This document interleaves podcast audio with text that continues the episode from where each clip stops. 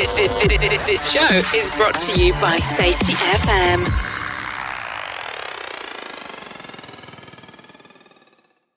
Warning the following podcast contains adult language, adult content, weird and unusual stories that all happen to be true. We didn't start this war on safety, but we're going to fight that safety war and we're going to win it. Welcome to Safety Wars. We are trying something a little bit different here. We're going with a slightly different format than my commentary, and we're going to be doing more of these. Today I interview Dawn Becker Durnan. She is my insurance agent, and we're going to be talking specifically about homeowners insurance. This is uh, an ongoing theme this month, September 2021, of Disaster Preparation Month. And part of disaster preparation is to make sure that you have enough insurance. Dawn specializes in homeowners insurance policies, but she covers many different policies. And as you'll see in the conversation that we have, we go all over the place. But when do I not go all over the place? Computer.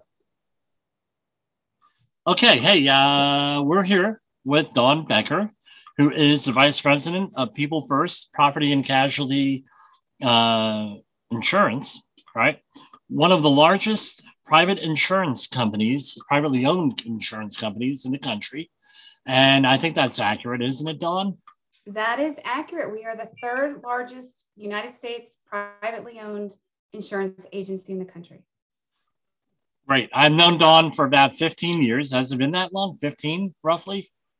Uh, yes, it has. About 15 years. And for the complete disclosure, she is a friend, a dear friend, and uh, my insurance agent, agent for JCP Technical and Safety Wars. So uh, it was a natural lead in because Dawn, uh, we recently had the uh, uh, building collapse over in the Surfside Apartments, Champlain, whatever they're called, over in Florida. Dawn Champlain is Towers. Champlain Towers. Dawn is a uh, specialist in homeowners and uh, homeowners associations with their insurance policies. She also specializes in uh, for companies like mine and probably a lot of other companies, but her uh, I better turn that turn this do not disturb on here. Otherwise, And we're gonna- just for the record, I am not the insurance agent on behalf of Champlain Towers. I just Nope. want to be clear about that. But I do, uh, I am in that industry of community association insurance or common interest communities, such as your homeowners, townhomes, condominiums, and the like, co-ops. Right, and I'm not the I'm not working on that project for the accident investigation. Uh, and anything that we mention is probably in the public record already and in the public domain. So we don't have any speci- uh, specific things, but a lot of the issues that go on uh, with homeowners associations, uh, you know, uh, what I want to talk about is what do you look for? We're talking about disaster preparation, disaster response this month over our safety wars. And I wanted to get into what do you look for? Your safety, uh, you know, your for insurance. What are the pitfalls? If you're a member of home of a homeowners association, what do you look for? So I wanted to. I'll follow the uh, Jay Allen model here. How exactly did you get into this? Well, I don't think anybody ever said it's when they're five years old. When I grow up, I want to be an insurance agent, right? But lots of us dream of being police officers or firefighters or doctors. And I actually wanted to be a physician, but I wasn't exactly wealthy enough to do so. And I was going along the community college route. And at the and I was also finishing up community college and I started doing a nursing program there. And while I was, Ugh. That's your dog. yeah, so I'll start over. No, you don't have to start over. Just keep going. We're very So- organic here. Okay, so so I was in college and I had also been a volunteer firefighter since I had been 16 years old. I joined a rescue squad that was also a fire department That was And back in New Jersey, northern New Jersey, northwest Correct. New Jersey. back in New Jersey, central Jersey. And I became a firefighter when I turned 18. I went through fire academy. I became um, an officer in the fire company. I was an interior firefighter.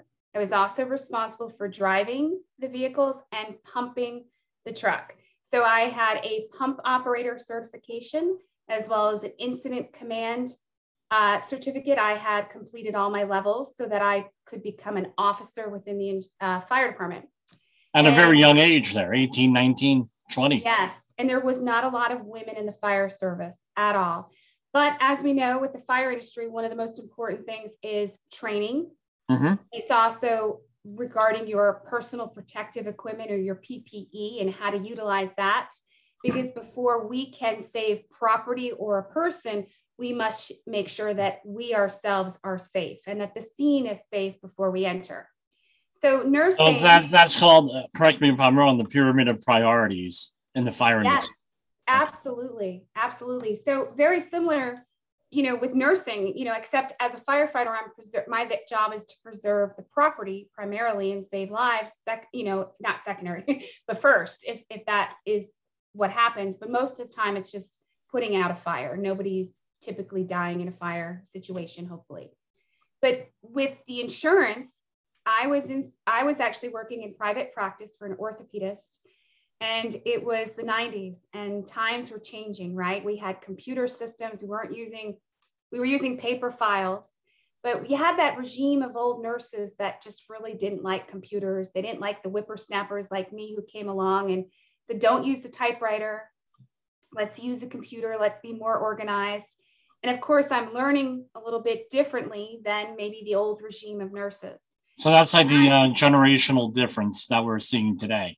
Yes. And I said, you know what? Where, what am I going to accomplish here? Where am I going to be? Am I going to run an office and become like the head nurse? Right.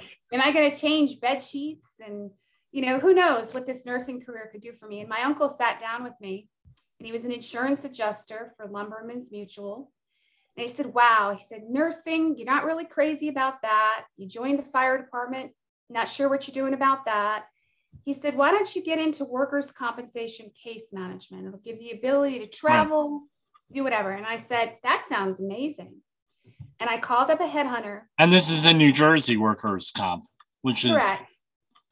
And so workers' comp, yeah, workers' comp case manager would basically be the nurse that would travel right. with the injured employee and they would take notes and work with the doctor and and their goal is really to return that employee to work how right. significant are their injuries and what treatments can we arrange so that sounded really interesting to me and i said okay how do i get that job and my my uncle said well you can check with the college or you can also go um, to a headhunter and see what's available in the insurance industry and i called on a friday and i had a job by monday because the amount they the amount of money that they put on the table was twice the amount that I was making. And it came with benefits and all sorts right. of great things like a 401k and I couldn't resist. Well, the better part about it was I wasn't actually in in the nursing field. It was the headhunter said, I don't have a position for you as a workers' comp case manager, but I do have a position with an insurance company, and you can start at the bottom and kind of work your way up. And it was for a real estate developer in New Jersey who's very well known. Mm-hmm. And I started from the bottom up and I worked my way through with their insurance program, handling construction bonds, uh, property and casualty, as well as discussing contractual risk transfer. And so it grew from there. And I think really, when you look back at my career, risk management is what I do. I am managing the risk or recommending how someone can manage their risk. I do a very specialized type of insurance, right. and I advise my clients on very specialized types of insurance that require a very sophisticated degree of knowledge and expertise. And oftentimes, I encumber, encounter people who may be in the insurance field, but they don't understand this industry. And I like to say, similar to a doctor, Yes, right. we all have the MD. I mean, I'm not a doctor, but similar like a doctor. Right. But if you come to me, I'm like the cardiac surgeon, right? Right. I'm going to repair your heart and do heart surgery. But if you had a heart attack, you wouldn't see a podiatrist, right? Well, uh, you know my mother's story on that. She had an inner ear disturbance and they thought it was her heart and she got a pacemaker. So we go to the doctor, we go to the hospital, she's sick. How come you have a pacemaker? Because she had a severe inner ear infection. so maybe I gave a bad example there. Yeah. No. And then they said, no, we, no, no, Mr. Posel, we're serious. How come your mother has that? Because she went to a, had an inner ear infection. She went to a doctor to put some pacemakers and they put in a pacemaker. You know, it's, it's, that's typical with safety wars. We get these crazy stories on yes, everything. I can imagine. I You know. I have crazy stories. That's Crazy, insane. So, homeowners insurance. Let's say that you're, uh, now usually with disaster preparation, we're talking about people who are into bugging out, who are into off the grid type stuff. But that's not typical. We call it as I call it a scenario three and four, where you're going to be with basically primitive living or very long term disasters and surviving. But a lot go, has to go into exact before you get there. Right? We talk about food, we talk about water, we talk about PPE, we talk we talk about all this stuff, right? But one of those things that has to go in there is insurance, and it's very common for us, right? Uh, prep in the prepping world, we're living in a homeowners, uh, we're living in an apartment complex. Maybe we're part of a homeowners insurance uh, association.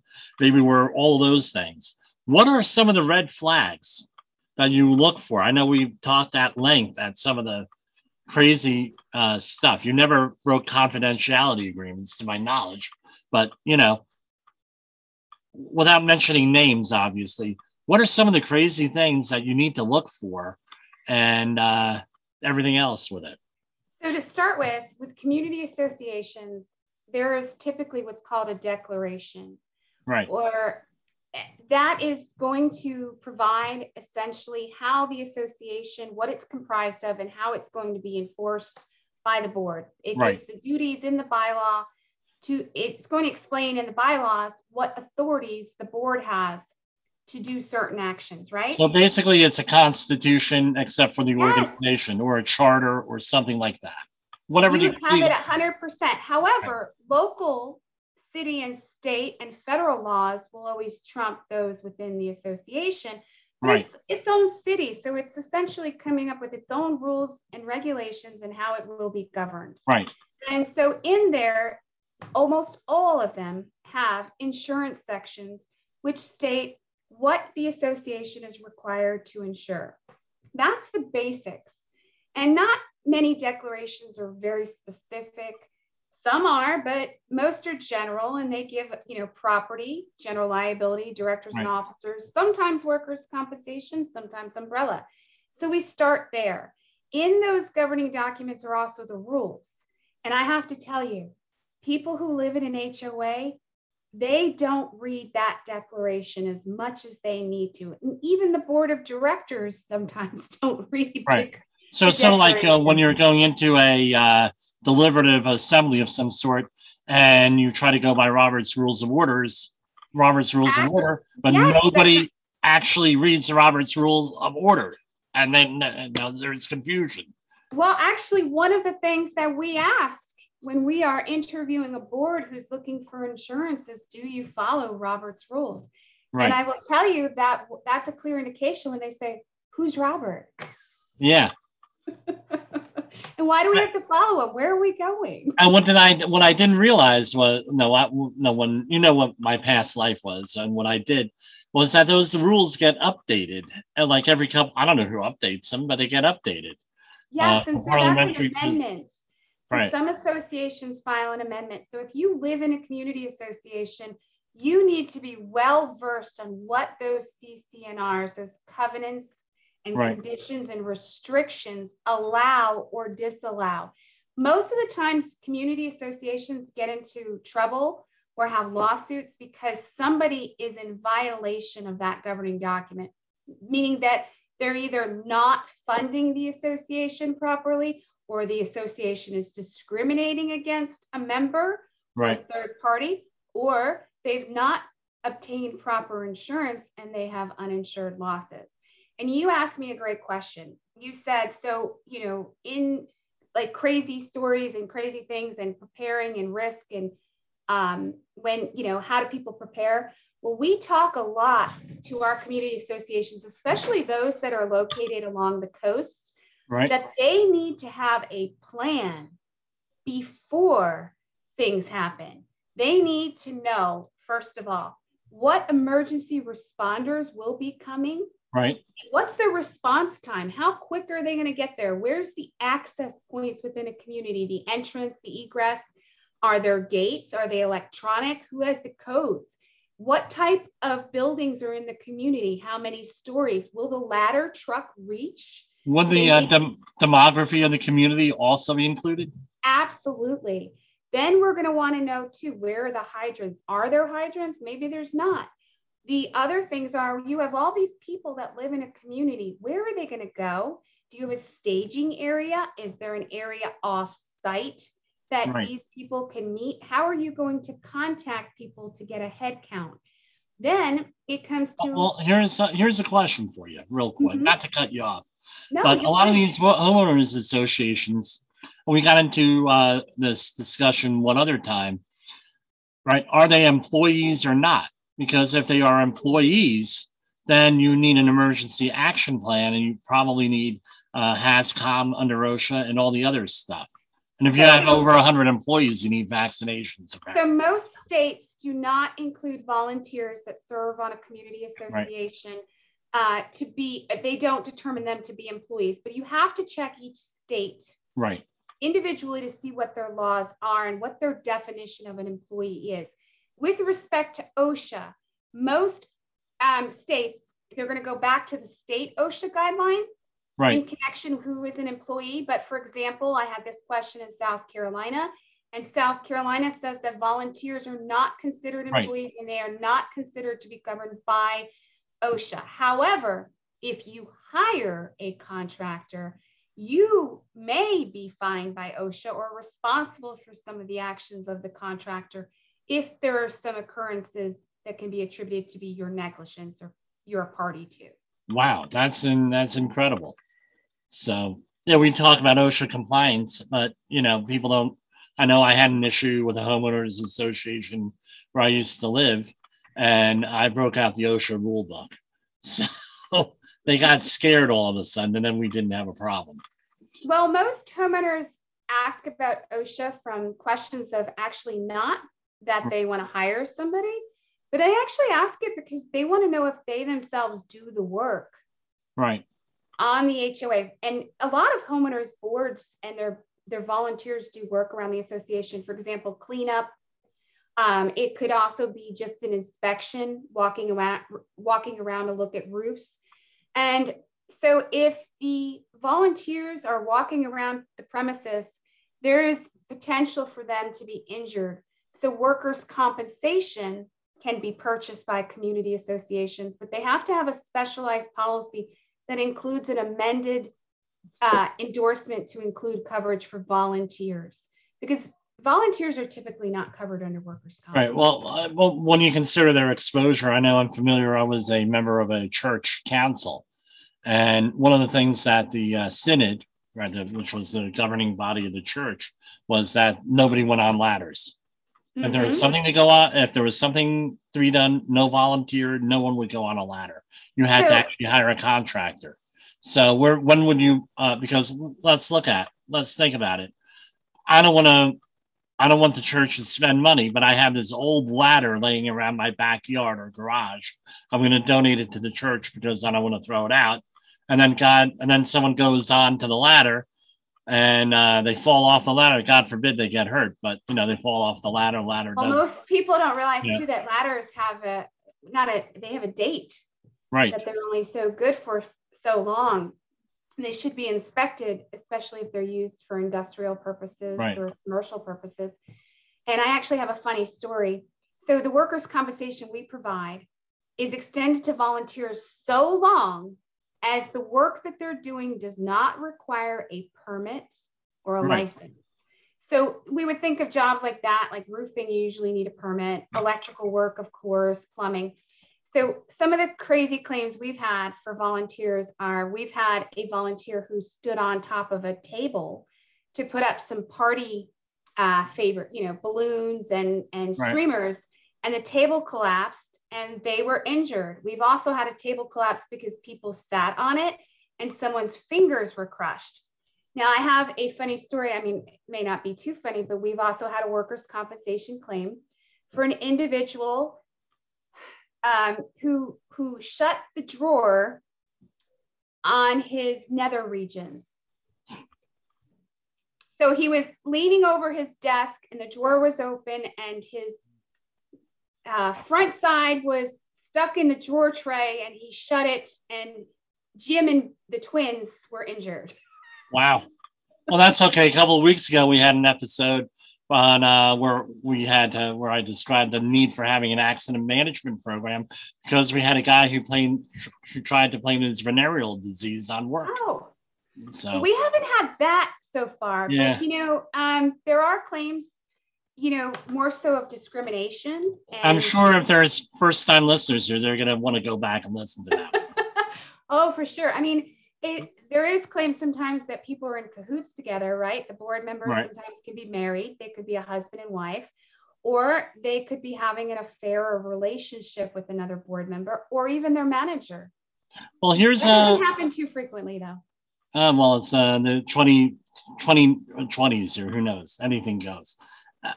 anyway, Uh, well, here's some other trivia for you. Okay, the person's decorating, right? They're legally under OSHA. They're now construction workers if they're decorating. Ah, And it, I know so, that. yeah, I know of a charity that was uh, uh, going to set up tents and do their own decorations. These weren't like balloons on the back of chairs. These were like bigger things, and uh, the event meeting planner told them, "Hey, uh, you know, you're going to become an construction worker at that point. That's and we're not construction workers. You- That's you know, we don't advise, we don't want our, our clients to do that work. We really, Right. we want them to transfer that risk. And I was talking about risk management. Well, there's some risk that you can transfer to others. So if you can have work performed by a contractor, do so. right. And you know, the other aspect too is um, just going back to OSHA. A lot of people ask me all the time, "Am I going to be concerned if there's OSHA violations, or do I report OSHA violations?" Now, yes, I am concerned if there's OSHA violations because if they come up right. in your history, then the insurance company may be, they most likely will not want to insure the risk. OSHA violations in the insurance business are a big deal. We want to see the report. We want to find out exactly what you did to um, cause the issue and how did you rem- remedy the situation, meaning what actions did you take in response to OSHA's fines?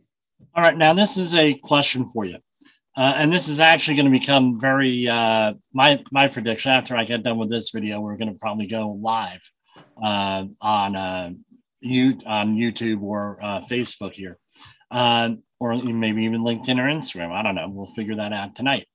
Uh, so you're an insurance company. Someone gets an OSHA violation. I'm just saying the hypothetical. Oh, okay. All right. Are they going to look at a general duty clause violation differently than, let's say, a specific violation of, let's say, the fall protection standard?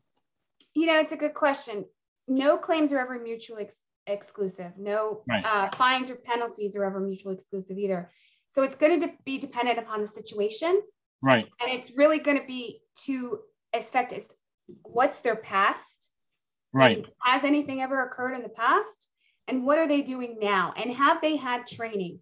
We do ask about training quite frequently. And if you're involved in hazardous materials or environmental remediation, we will certainly ask if there is HAZWOP training. Right. So, getting back to the homeowners association, one of the big flat red flags, and we're going to review a little bit here, is has no. Are you familiar with what their governing documents are? Yeah. if the people who are managing this, who are run for election, are not familiar with what the governing documents are, that's a big red flag. That may be something flag. because now they're putting everybody in in uh, uh, at risk, or no, at risk for whatever, right? And one of the things that I think we discussed previously, and I'm not tell me if I'm going into forbidden territory here, is that the uh, a lot of time the homeowners association a lot of people get times people get on the board because they want to hold costs down. So they say hey i'm not going to pay x y and z for x y and z policy because so and so is upselling me on this stuff and they're just selling me insurance i don't know about. I don't want to you know i don't need i don't you know this will never happen like a building collapse sort of thing. Well, Jim, does anybody ever wake up and say, "Oh my gosh, what a great day! I'm going to buy insurance today"? Does anybody ever do that? I do, because that means I get to call you. So, but, no, uh, but seriously, so, well, no. No, insurance no. is a big burden for many businesses, yeah. and I do want it to be emphasized that a community association, even though it's a not-for-profit, is a business. Right. And it is to be managed as if it was a business because it is the assets of the community. So when we as a, as a, a close family of mine of mine family member of mine says, nonprofit is only a tax status. It's not how you run the place. Absolutely, hundred percent, hundred percent. Right. Many people are their their agenda is to cut costs, and the typically the biggest budget item, line item would be the insurance program. No right. matter if you're a small association or you're a large association, it's always a, a very big item on the on the agenda, on the budget. So the first thing people want to do is see how they can minimize the cost. But I'm going to tell you, has anybody really spent less money on insurance every year? No, you may find a less expensive option but really insurance typically goes up anywhere between 3 to 15% annually. And that's not just because of the rates, but because we're also increasing our values. Community associations that have buildings need to insure their buildings to 100% of value.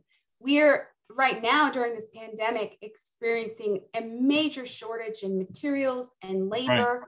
Right. And so now claims that would have been taken care of in 30 days or less may take six months to settle because the materials are not available to finish the work. so the boards look at that insurance and say, oh my gosh, we've got to save money. And I'm here as an independent insurance agent to advise the community board on what deficiencies they may have with their insurance program right. and what they uh, may do in order to have a more comprehensive policy. A lot of our insurances are a la carte. Uh, they're not bundled together, so right. the boards have a choice of what they want to purchase.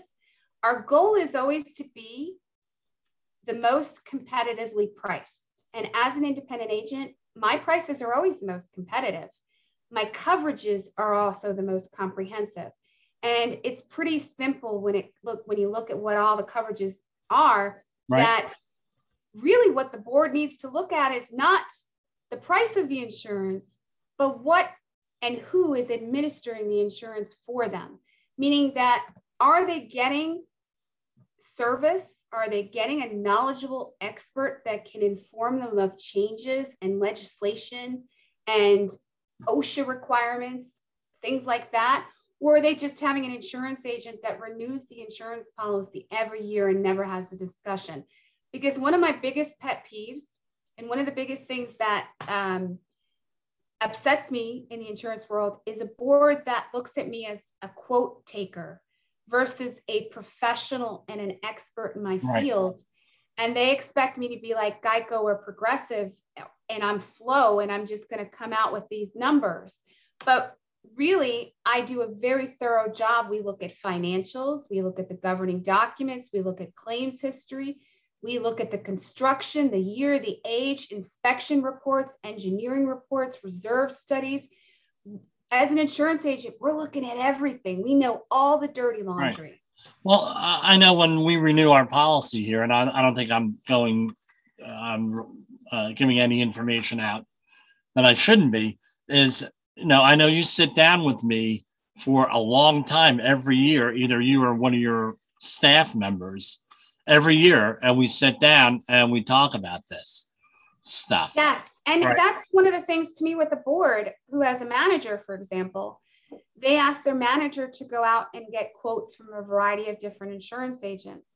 But at the end of the day, the manager's not licensed. They're not an insurance professional. The board is not licensed and they're not an insurance professional. So, uh, so what's another, your determining factor? it's going to be that bottom line price. Right. And they're not going to, well, the other thing is this how many insurance companies are out there are going to give you a really hard time with things, you know, Well, with you know, things. there's- We're finding that out with uh, the floods in our Yes. my community now, where I'm talking to uh, a whole bunch of our neighbors and stuff who have been here for a long time, just outright nightmare scenarios with insurance where they thought they had an insurance Well, That's the biggest thing. I thought I had coverage. I was just on a board Right. meeting right before we got on the call.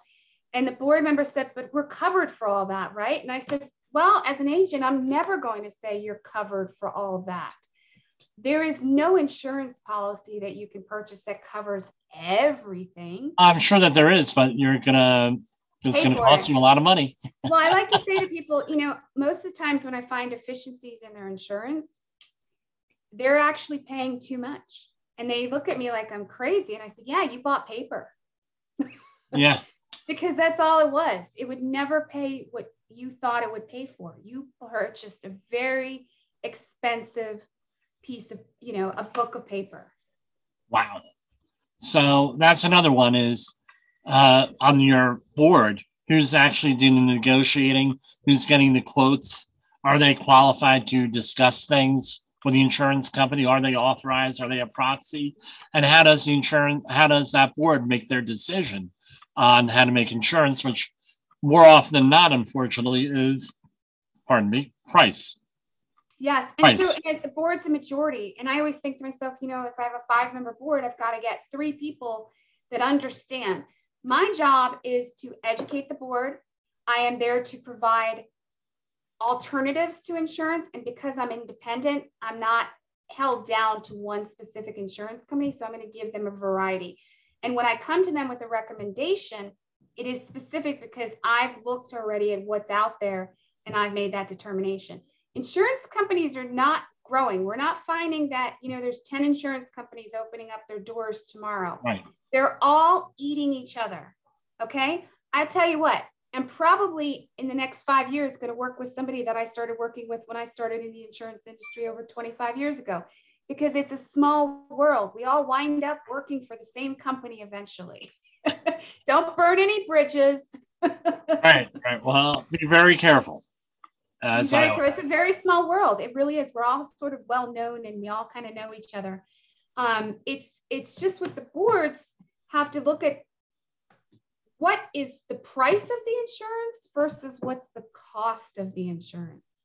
So it's one thing that if you pay and you know there's a certain amount, and we're all hoping that the insurance is going to pay that claim or judgment, pay to defend us. But what if it doesn't? Right. Hmm. Interesting, interesting.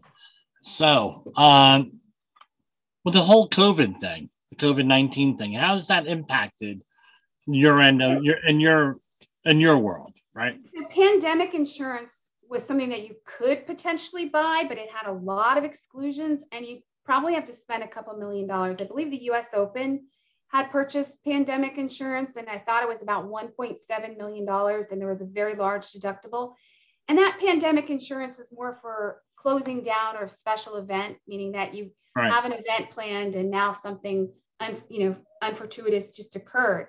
So with the um, pandemic, though, viruses may or may have been covered, may or may not have been covered on an insurance policy. Now they're completely excluded.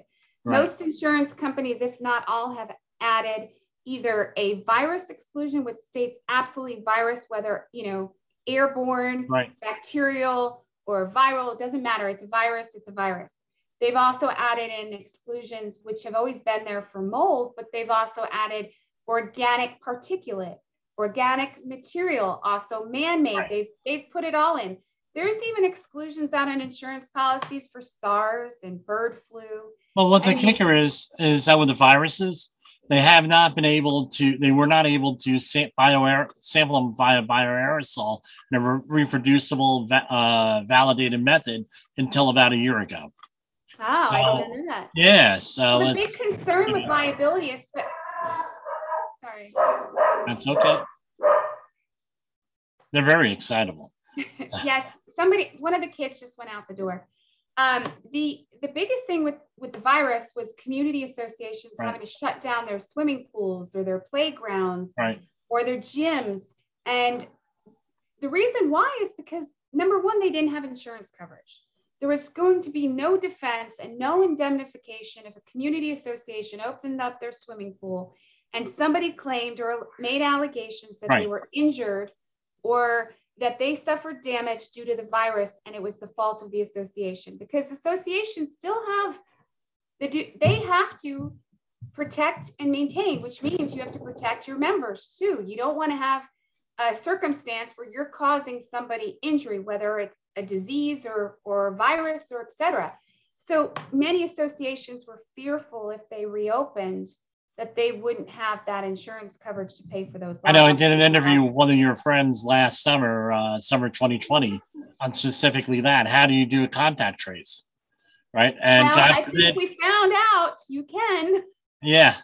And, uh, you know, and you just have to raise the uh, specter of some type of gross negligence of some sort where, okay, well, we weren't taking the precautions and now all of a sudden uh, you're, uh, no, now you're liable. No, Well, for- that, that was a big thing. We talked about budget. So everything that a community association does is through funding. Their funding comes from the monthly or the annual dues that a member pays. There's a special assessment that may come for unanticipated costs, including capital improvements, uh, you know, replacing a roof, something that's uninsurable.